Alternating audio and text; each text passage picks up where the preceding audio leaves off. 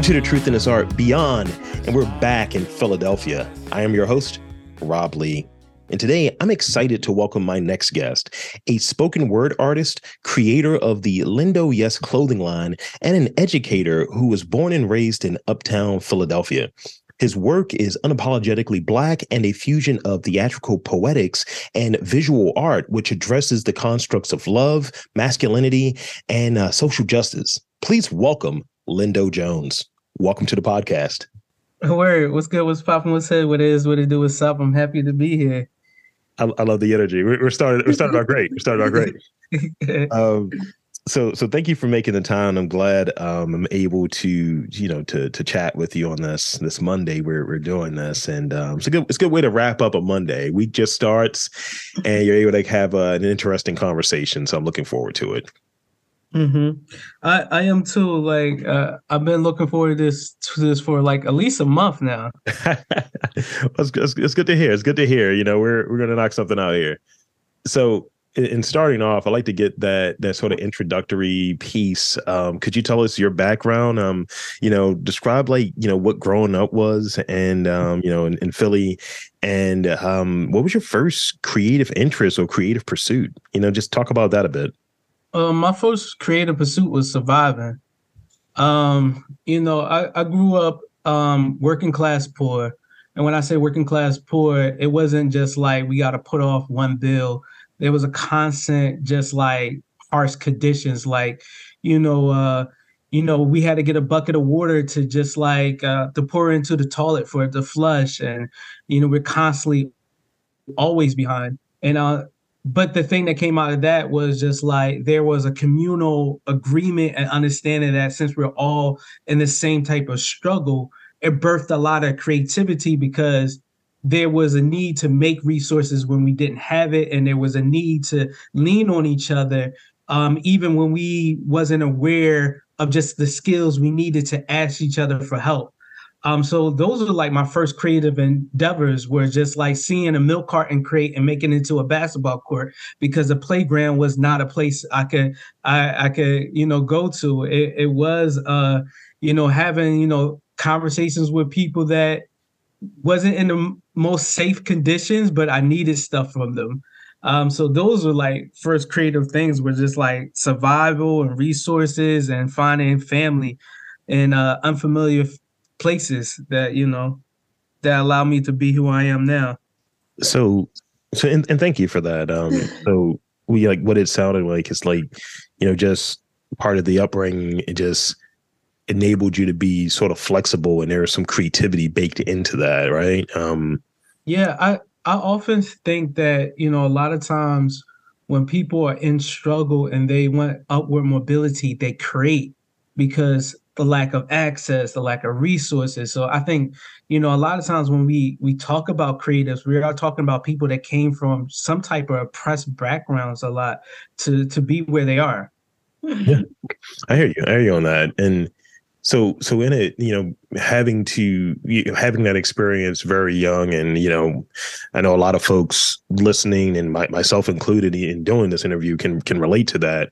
Do do you believe that creativity cre- creative creativity is is something that is developed that that or is it something that a person is born with? You know like that sort of approach. It's like you know do you just have it right there or is it just something like hmm, i see this this way. I need to you know I need to have this happen. I need to, you know, find what that next meal might look like. I need to figure yeah. out how I can get those resources. And then you, you know, think about things maybe in a different way.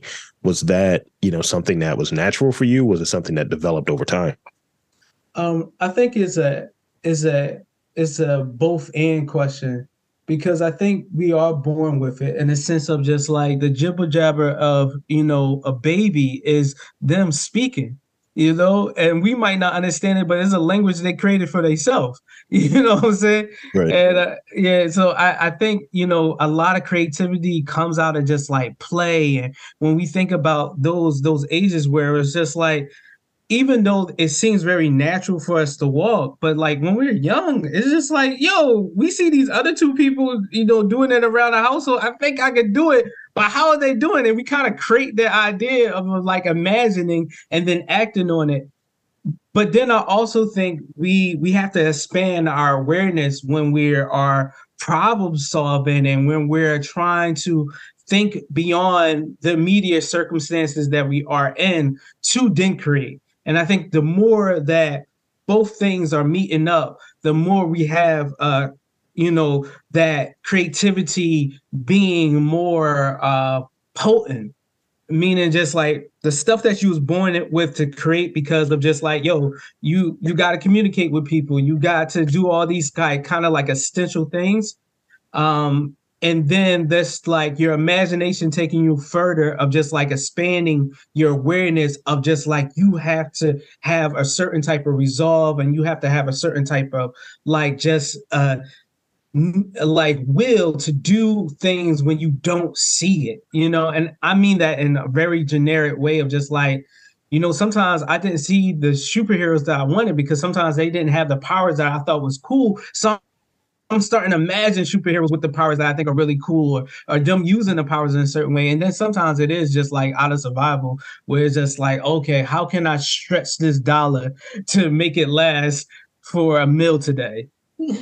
Right. That, that that that makes a lot of sense.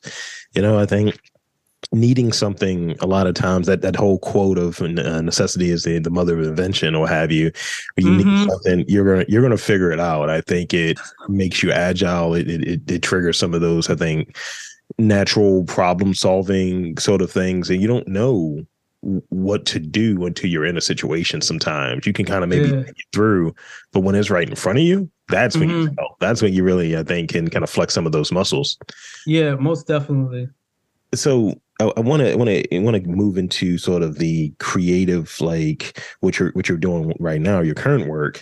So you know like describe like what your current work is about and like when did you first like you know kind of like have this this inkling and this this belief that this is something you could spend some time in whether it be you know spoken word whether it be you know in comics? Talk about that a bit.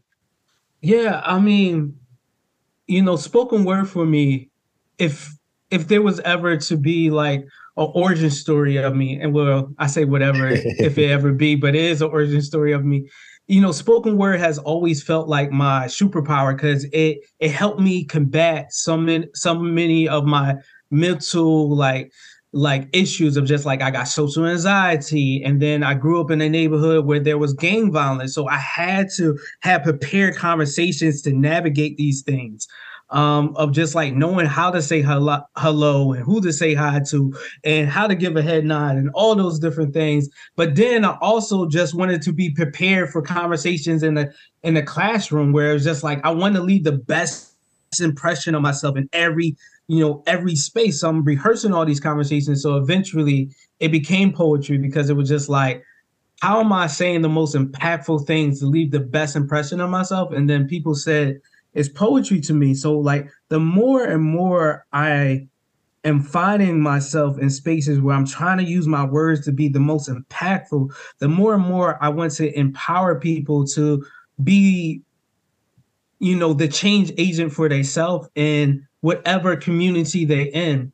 So the projects that I'm working on that focuses on that is I'm working on this gumball machine project is a citywide project where I am putting uh, free to use gumball machines that dispense um, a button with a fabric back, um, information on uh, the 24 7 mental health line in Philadelphia, as well as a short poem that is giving you affirmation that you're making the first step in your mental health journey or a step in your mental health journey if you already have done some of the work. And part of that is everything I said in my origin story of just like how words have been empowering for me to deal with just like my mental health mm-hmm. as well as I just want more access so people can recognize that. So once I figured out, um, once I saw that Philadelphia has a 24 7 mental health line, I was like, how can I engage people with this? Because now it's accessible as far as you can call, but the information that you to know that you can call has to be accessible too. So, you know, I've been doing those gumball machines and um that that been like a really big project. And then I'm working on a comic book that is talking about mental health. Um, it's three short stories that are intertwined by the characters having different interactions with each other.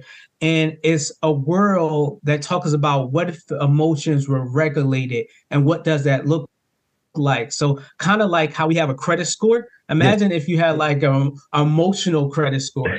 uh, that's the best way to sum it up without giving out too much because you know without the project being out i can't say too much about it but it's something that i want to start talking about because it will be out soon well thank you no that's that's that's great and i think it's it's a process and in, in getting to that point where you're you're able to find your voice and you know i think you know sh- spreading awareness on some of these really important things you know mm-hmm. health how we kind of address how we're we're living and how we approach like just, just these different challenges i think you know there are young folks that encounter a lot of things and they're developing those skills but you know life can be really challenging for folks when they're even at a young age or even this sort of um, cycle that we're all mm. part of of you got to just keep going. You can't stop. You can't take a moment. You can't take a breath. So, you know, yeah. and not knowing where those resources are at sometimes. So that sort of that, that gumball machine project sounds really interesting, really cool. And, you know, I'm always down for a good comic. So, you know, let's yeah. keep it rolling. Yeah, yeah. Um, the comic is called Pawn Shop. For those that are interested, when it comes out, it's called Pawn Shop. Okay, that's gonna be great. It's gonna be great. Yeah. So you know, speaking more like finding your voice and, and reading, and as I was reading, I, I see this sort of uh, theatrical component, you know, mm-hmm. the visual component, and it's it's like covered in this umbrella of unapologetic blackness. Talk about that a bit. Yeah, I'm I'm trying to, you know, embrace, not trying to, um, I'm always enacting on Black Joy, and Black Joy is this idea of just like, what does it mean to act on your ha- happiness as a Black person without the idea of any oppressors or white gaze? So, a lot of times when I'm on stage, I'm talking about these issues, even when they are in the, the, the, the trauma and tragedy. That comes about by being oppressed. I'm trying to, I'm often doing it in a way of just saying that I have so much liberation being able to express it in this space. I want to take up the whole stage. So I'm thinking about not just how I'm using my hand gestures, but how can I invite you more into my imagination where you suspend your disbelief that you can be in these places that I am telling you about. So mm-hmm. now I am uh, agitating you to have empathy if you don't already have it um, about these ideas that I'm expressing. So I really try to use the whole stage. And lately, in this chapter of my career, I've been really pairing my words with what I like to call like visual poetics. So just like how can my words look really good with images and art and stuff like that. So I've been working on animation. As you know, I've been working on a comic book and then you know i'm doing the traditional forms of poetry of just like stage but i'm also just trying to add a lot of just like media to the stage. So i'm trying to use a projector screen. Not trying i'm using a projector screen and then also just everything i have learned about you know being theatrical. Yeah. So you know and and talking about sort of the the process like and you know working in multiple like sort of mediums what would you say is like you the way where are you're starting at for your process as far as the idea generation point of it um mm-hmm. because you know there there's going to be different if you're working on a comic obviously you know there's mm-hmm.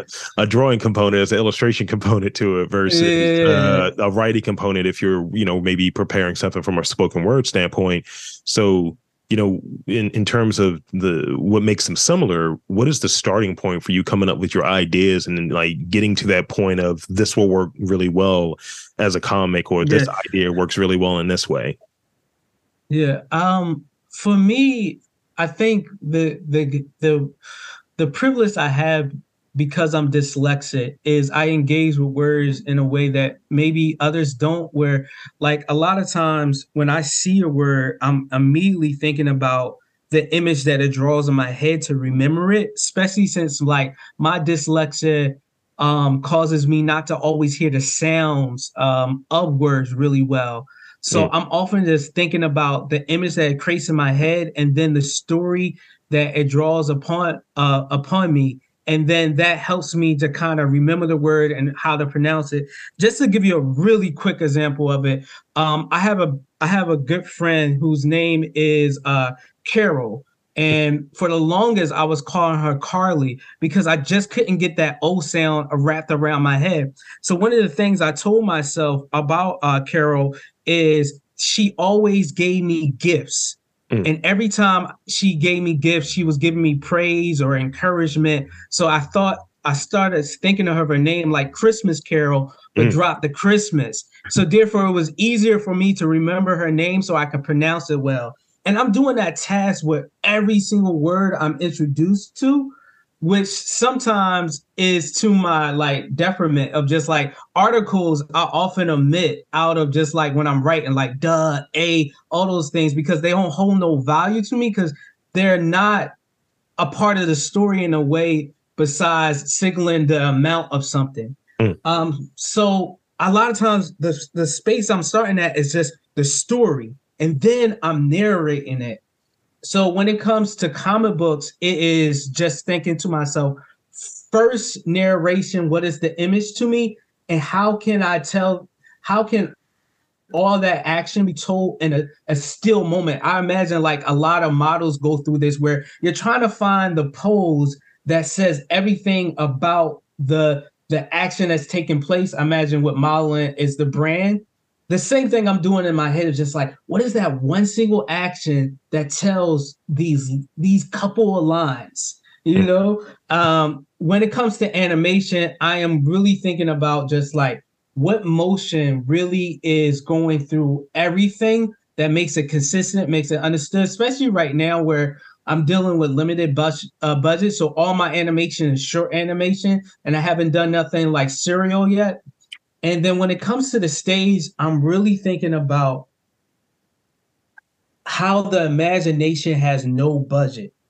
Mm. So therefore, I can tell you all these ideas and how you interpret it in your head because your imagination has no budget is up to you, which gives me a lot of liberation. But at the same time, I have to add some control there where you're not, if I'm saying, if I'm saying uh something is galloping through the the fi- the field, you're not thinking of like a cheetah, a horse, a pony, or unicorn. So I gotta add that. what is galloping? You know what I'm saying? Yeah, because it's there's many things that could gallop. So like those are the things I'm constantly thinking about, and then adding to the uh, the spoken word part, I'm thinking where am I positioning myself on stage to create that. So if I'm talking about something galloping, I'm thinking, all right, can I pace myself where I'm walking across it in a motion that kind of interacts with you in that way, um, but also doesn't look absurd in the sense of just like you're doing too much. Why are you why are you prancing over the place? I wanted to to to do that, and then how can I make my body in a sense look larger than it is to create that motion of that animal that I'm talking about? Yeah. So it's it's, it's a performance component there as well as your describing that. And you know and I and I read that there are themes that you you know often return to. I see um constructs of love masculinity and yeah. and social justice. Like why why are those the themes that um are that, that resonate with you most? Um for me it's is really about um trying to make the world so gentle that you you know people can walk around barefooted Mm. So, to order to like combat all the isms and oppressors, and to make sure that I'm fighting for strangers, um, I have to first become soft myself and recognize how my emotions can be a sword or shield to combat anything in my life, and also advocate for folks to have that same agency and recognize constantly educating myself on just like what those pursuits of happiness look like and how can I not know this person, but you know, fight for this person because ultimately fighting for this person is fighting for m- my media community as well as myself. So I'm constantly going through those those like uh those issues because to me they always are putting me into community and also putting me in community an extension of strangers. So I'll always return to that because those those are the things that I, I gotta I gotta do. I gotta do. Those are the keys to make this world, you know, just like better. Thank you. And that's it's great to have like whatever your creative pursuit is, if you're doing it and and having that why at the forefront is always going to interest you. It's always going to, you know, keep your your work like you know at the top of mind and you want to even stretch the boundaries of what this might be and and doing mm-hmm. this like you know started off purely doing it in Baltimore. And I'm like, hey, there are other cities that that have sort of this same thing. And maybe there may be some people like like yourself, you know, that mm-hmm. are like, you know what, this this type of storytelling is what I would like to do. I, I you know, I, I, want something that's accessible, something that's community oriented, and you know, I want to get my story out there in this way. And mm-hmm. this is the means to do it. And really stretching what those boundaries are. Now thinking even further of all right maybe i could do this on stage and bring folks there. Maybe it turns into a festival. I don't yeah. but letting and I, and I like the way that you said it the and, and i'm going to paraphrase it because you said it so well but i'm definitely paraphrasing here is that that comment around you know your imagination not having a budget. Mm-hmm. it's that's, yeah. that's, really that's really dope and it, it's it's almost an exercise too see like how broad how deep how detailed can you think about something? Let your imagination run wild yeah and i think that's the why like books and oral and other forms of just like well books and then other forms of just like oral traditions will never die because like you know you can read the book and the thing about reading a book is like you have ownership in a way where you can like edit, you know, and, and, therefore when you see it in the movies, it's like, wait, I didn't imagine it that way because your mind doesn't have a budget, and also you are now in community with the author where you can change things as you read it.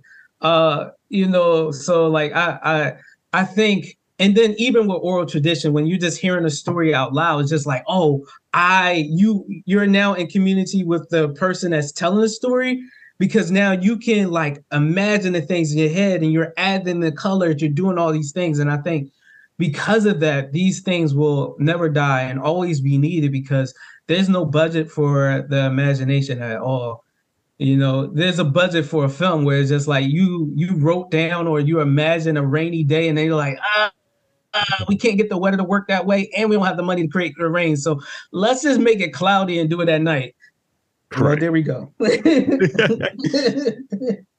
so let's see. Um, you you've had the your your work has led you to opportunities throughout mm-hmm. the East Coast, um, appearing on Def Com Def Poetry, yeah, Def Poetry. Mm-hmm. Um, and uh, to to feature in various colleges, including Bucknell, Haverford, mm-hmm. Drexel.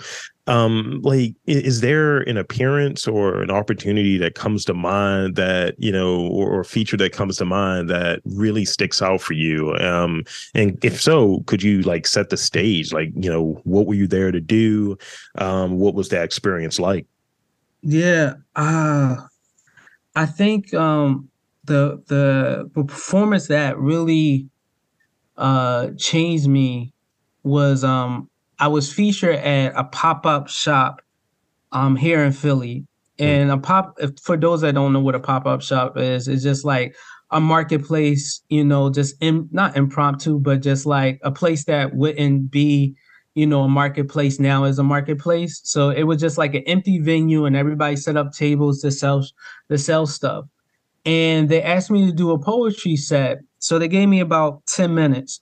And after I finished um my poetry set, there I ended on um not ended, but I did a poem called Irregular Heartbeat. And Irregular Heartbeat is this talking about this communal love that my my my best friend was realizing when he was getting arrested and also i'm realizing that this person that you know i was you know, taking it granted as a friendship was really like my best friend and um how much admiration I had for him. And then given the fact that I'm not gonna see him for a while, it brought up all these emotions. And um after I performed my set, it was this uh I'm gonna say parts of his personhood because it's so important to the story.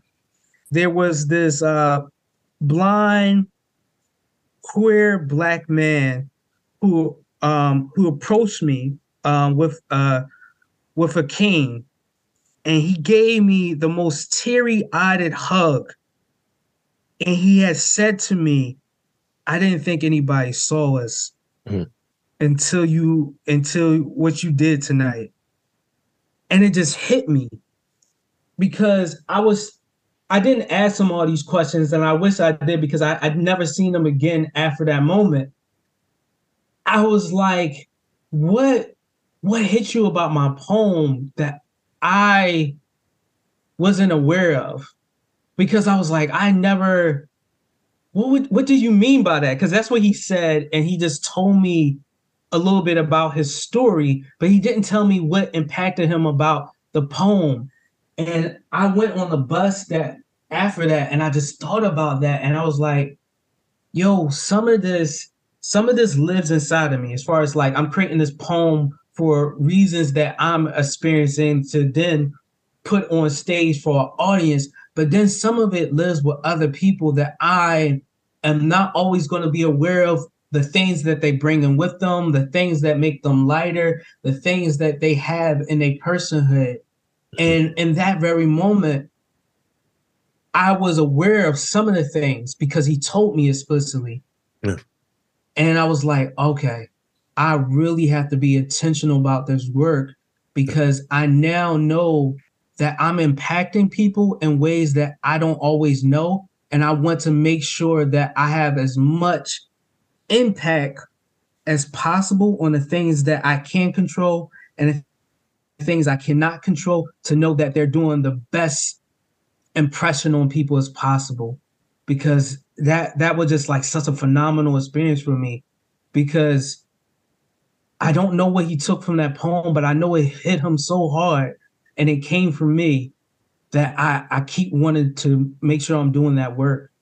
What what are the techniques that you use to keep your work interesting, to keep you just locked in? Like um I'll, I'll say sometimes where you know we we do something like you know at a point like in doing interviews right? It's you you can run into it's not being burnt out but you can run into like all right is this what i'm supposed to be doing? Is this my path right now? It may have been my path you know a year ago two years ago what have you but what keeps you coming back? Um, what keeps it interesting? Do you change up something in the process? Do you try to approach it and kind of continue learning new ways to go about like presenting your work yeah. Um for me it's it's a constant, you know, struggle that I'm in as far as like locating my purpose. I think what has got better in time is having the tools to locate my purpose. So like doing things like resting where it's just like sometimes I get fatigued by the work and I realize I can't think through all the things I need to do because I haven't rest. And when I rest, in that moment, I, I I began to find purpose of just like, oh, okay, this is where it needs to go. This is where I need to end at. And often, not often, always, I I I lead with my emotions. I try, I'm not try. I do the things that are the most fun to me. When it feels like play, it it it really excites me, and therefore it becomes the motivator. I'm I'm a type of person that uh uh uh they call this thing, and I hope I get this right. I'm sure that your your audience is going to verify because they're very smart and know all the things. Uh, they call this behavior momentum, where you do things that are so exciting for you. They they they build this momentum for you that when you get to the things that are not as exciting, they become easier to do because you had all the things that kind of like build you all the way up Mm-hmm. So, so something that's going to take you down because it's not as exciting doesn't feel as overwhelming and uh, oppressive as it is. So, like, I have to do the things that is the most exciting to me. So, it once I once I start from that place of doing the thing that's most exciting to me, and I'm also making a choice of something that is the most fun to me.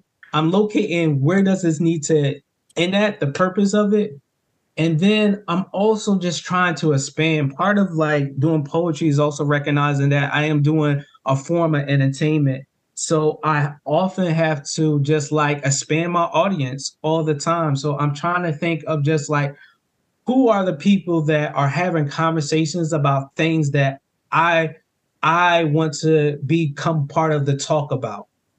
Um, so I'm trying to just meet those folks where they are. So like at the beginning of my career, I was doing the traditional things of just like going to open mics, um, and going to other poetry venues. But I was like, I want to I I love art. I love animation. I want to talk about this with people. I want to talk about comic books. So I realized I had to go where they was at. I had to go to the comic book stores. I had to go to the art exhibits. I had to go to the kickbacks where my friends are painting and drawing and just do poetry there and talk about poetry with them there and incorporate the things that are happening in our conversations in my poetry. Um, so that that's another thing is just like always locate in this audience that I want to talk to and trying to be in the spaces that they're talking about the thing that I want us all to have a conversation about. And those things have always led me to just like where I want to take my art. And um um I'm I'm like fortunate enough to just like because of those decisions and failures and learning and trusting the process that I've been able to do this full time for the last, I want to say, eight some years, maybe even longer. Um, and I'm really happy. And yeah. I, I, I, yeah, it feels good to be in this joy. That's great to hear. Um, so I got I got two more real questions um, before mm-hmm. we get those rapid fire questions I always uh, have for folks. Um, and and this one is actually around um, well, this next this next one actually is um, around sort of this this idea of like the the failures, the the sort of setbacks that we encounter. Um, mm-hmm. You know, I learned that we should never really bury our failures. We should, you know, we shouldn't avoid them. We, you know, got sometimes we can make those no's. You could take those no's in one way, but really those no's are not right now. Some people may frame that as a failure. You know, that I didn't the task. So you know how has like failure or apparent failure like set you up for success like do you have a favorite quote unquote failure Oh man, I the failure is like I know this sounds like uh really like a downer, but it's such a regular part of just being creative. And I think, you know, one of the things that, you know, when I was going to my poetry classes or when I'm talking to my homies or even getting advice uh, from just like people before me or, you know, elder, elders, mm-hmm. um, it didn't it didn't help me well, I wasn't, let me say, I wasn't receiving the information well enough to, because they probably did give me this advice, but I was just like dismissing it. It didn't set me up for just how regularly the failure needs to happen to order for the progression to be. And, and I say that because my constant experience is just like part of like expanding my audience is also recognizing that I have to diversify my income. Mm. So I can't just rely on just going to the show, getting paid after the gig. It, a lot of my work is monetizing my Instagram, uh, consulting people about creative endeavors, and then grant writing. Uh, I'm dyslexic, so grant writing is like a big lift for me already. Mm-hmm. Um, but then you know, when you fill out so many applications and you get like 10 rejections, right? Which what you said it resonates is just like it's a no for right now. And that was something I had to learn because, you know, one day I got four four uh rejection emails and I'm like, oh my god, I can't take none of this. I'm just a failure. Let me let me just blow this candle out. And right. and you know, and I I have to constantly remind myself that sometimes it's a no for for right now, meaning like there's still more work to do. There's relationships I have to build, or people are not getting it yet, and I have to I have to do it without them to convince them that it can be done. Yeah. And and then um sometimes I realize that what what is grant writing? You know, you know, sometimes I have to strip things down to its bones where it's just like asking, pitching this project to someone and asking them to fund it. So I was like, oh no, you know what? I've been doing grant writing. and I've been calling some of my family members, some of my friends to, to support the projects that I had in mind. So when I got some of my rejection letters, I was like, you know what? I think I got 10 friends that could give me $20 yeah. each to kind of fulfill this project. you know? So, you know, I sometimes I get on the phone and I call people and that became another skill. So it real and getting those rejections, I build another skill of just like now I go from grant writing to becoming a fundraiser, you know, yeah. to crowdfunding. So like, you know, with every with every rejection, you know, there's other skills that I build, there's other things I realize, and then also sometimes it's the harsh lessons of just like I don't have everything I need. And that's why it didn't work. Mm. You know, and sometimes for me, you know, those are the hardest thing because I want to believe I'm ready for everything and I have everything I need, but I'm like, no, you know, there's still some things that you got to figure out and it's not there yet. Mm. Um, and I, I, have to like, it, it's a very humbling punch, but it's something that I have to take in when I'm aware of just like, dang, you know what? I don't know how to say all the things and do all the things.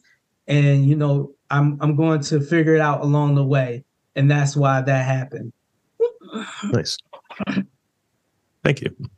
So this is this is the last question I have because you know as I touched on, um, well, I, I, I touched on this in the the pre-recorded introduction. uh, but the you know like lastly again with this this sort of idea of failure i i think that they, they are teachable moments in it right so mm-hmm. You know could you share a bit you know this is almost a segue could you share a bit about your background as a teaching artist as well because that's one of those other sort of streams you were talking about diversifying yeah. you go about and also getting your message out there um, yeah you know so talk about like your work and how you're supporting like you know like like students like people who are creative yeah. people want to you know dive into some of the work that you're doing well once you know i'm always i'm always trying to strip uh things down to the bones what, what is the bare minimum that i'm doing to impact people so once i realized that any space that needs words to impact people i can be present because I'm uh, the producer of words that are the most impactful. So once I realized that, I was like, I can I can teach. I can be a teaching artist. Um, so um, you know, the performances were doing what they were doing, but I was still working a, a part-time job. And then I saw an ad um, where they was like, we need someone to teach a poetry class uh, after school from like three to six um, every day. And it wasn't, the pay wasn't as good as my grocery store job because my grocery store job was a union, it had benefits, it was doing everything, but it wasn't making me happy. Right? It wasn't making me happy. And it, the main thing that wasn't making me happy about it was just like, I love to solve people problems. And in the grocery store, I was solving people problems because I, I was customer service. But that that problem that I was resolving ended at the door once they left. I wanted to do something that I felt as though was more like transformative mm-hmm. versus just like, mm, you know, Miss Sally came in and she couldn't really figure out the right bananas, or she wanted her lottery tickets done this way and they were done the wrong way. So she got the wrong number. So now she re- needs a refund. I was like, uh, that made people happy but I, I wanted to do something more transformative to that. That felt too much like a micro, and I, I wanted to do something bigger. So once I, I started doing that, I, I didn't go into it thinking I would love it, but I, I went into it feeling like confident. And then it developed into a love where I was like, oh no, this is really nice. Because part of it was like reclaiming space because I I was doing teaching artistry work in schools that I used to get jumped at, that there were there were gang violence in, and I was like, oh snap, that fear that I had as a young boy walking these hallways, I still have some of those fears because I still remember some of those moments. But I'm like, I get to reclaim that space because I'm now teaching their kids. I am now creating that space that I did not get in in in my young boy years. And I'm like, but I'm also getting to have it as an adult. And I felt really empowering that. And then I realized the conversations I was having in the classroom, they were feeling empowered by that as well. And I was like, oh, this is something that's always going to be a part of my work. And um, you know, you know, I I still very much do teaching artistry work. Um, it's it's so much fun when you know you you just see something change in somebody, and when you see that light bulb like uh light up, you know it's not going to go out, and that is just so great. Thank you. That's great. That's yeah. I mean, I'm I'm hearing a lot of good stuff here, so that's um, it's really cool. It's really really cool. Um, so what I want to do here in these these final moments, uh, if you will, I, I want to do I want to do these rapid fire questions. Um, mm-hmm. You know, these these are uh, these are fun questions. You know, some people don't like them. But some people they get they get they get caught on the spot. They don't know what to say their favorite movie is or what have you. Yeah. So I got three. I got um four of them for you. Um, and I'm gonna with mm-hmm. the first one. Who are your top three black superheroes? Top three black superheroes. Um, I'm gonna have to go with uh, Icon. Uh, I, I love Icon. Uh, uh, for a lot of different reasons that I can't go into right now because they rapid fire. Yeah. Um, I enjoy Harriet Tubman, uh, the Demon Slayer. Nice. She, I think she's really dope. The whole mythology behind her, I, I just, I think it's just a really fun, for, like phenomenal this yeah. idea. Uh, and then lastly, ooh, this is really hard for me, and this might cause some controversy. um, I I want to say Martian the Manhunter, and I know that's going to cause some controversy because you could say Martian the Manhunter is an alien, but every time he's in his human form, he's black. So you definitely hit it with the DC, the Martian. Yeah, yeah, Martian. Hell yeah. Um, yeah. So yeah, I, I see him. He's a black dude. It's it, live action TV shows, cartoons. It's like that dude is black. yeah, yeah, and you know, in some of the comic books, um, and I think even in the animation, he states the reason why he makes that uh, decision. Mm-hmm. And just given his story, oh man, it's so much just like generational, just like things that you know he's combating of just like survival guilt, refugee, uh, uh, you know, you, uh, colonialism. It's just like a lot of things there that I just relate there, and then let's the the alienation on like two different levels. Yeah. you know? No, I hear you. I hear you. Um, so here's the next one. Uh, Mac or Windows? Windows. What is your favorite cereal? Waffle crisp. My Waffle man. Crisp. My yeah. man. Oh yeah. Uh, they, they're so buttery and syrupy. It's, it's delicious. Uh, yeah. um, what has taught you more movies music or books all of the above all of the above that's a that's a very diplomatic answer i like it so that's pretty much it for the the interview and the questions and all of that. Um, I want to um, thank you for for being on the podcast, and um, I want to invite and encourage you to share with the listeners where they can check you out, follow your story, your work. Um, what's the social media website? The floor is yours. Um, yo, thank y'all so much for listening to me today and uh, supporting, you know, the supporting any art and just hearing us out. Um, I'm recently the recipient of the 2023 Jackie Robinson Award that's uh, rewarded by Color Change locally and nationally.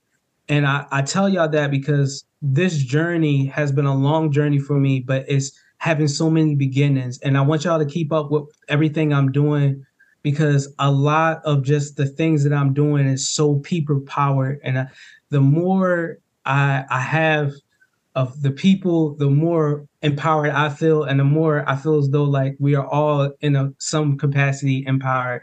So Lindo Yes on Instagram, L I N D O Y E S.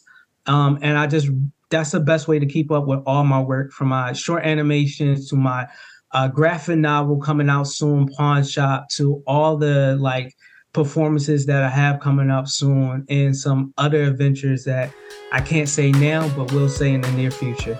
And there you have it, folks. I want to again thank Lindo Jones for coming on to the podcast. And I'm Rob Lee saying that there is art and culture in and around your neck of the woods. You've just got to look for it.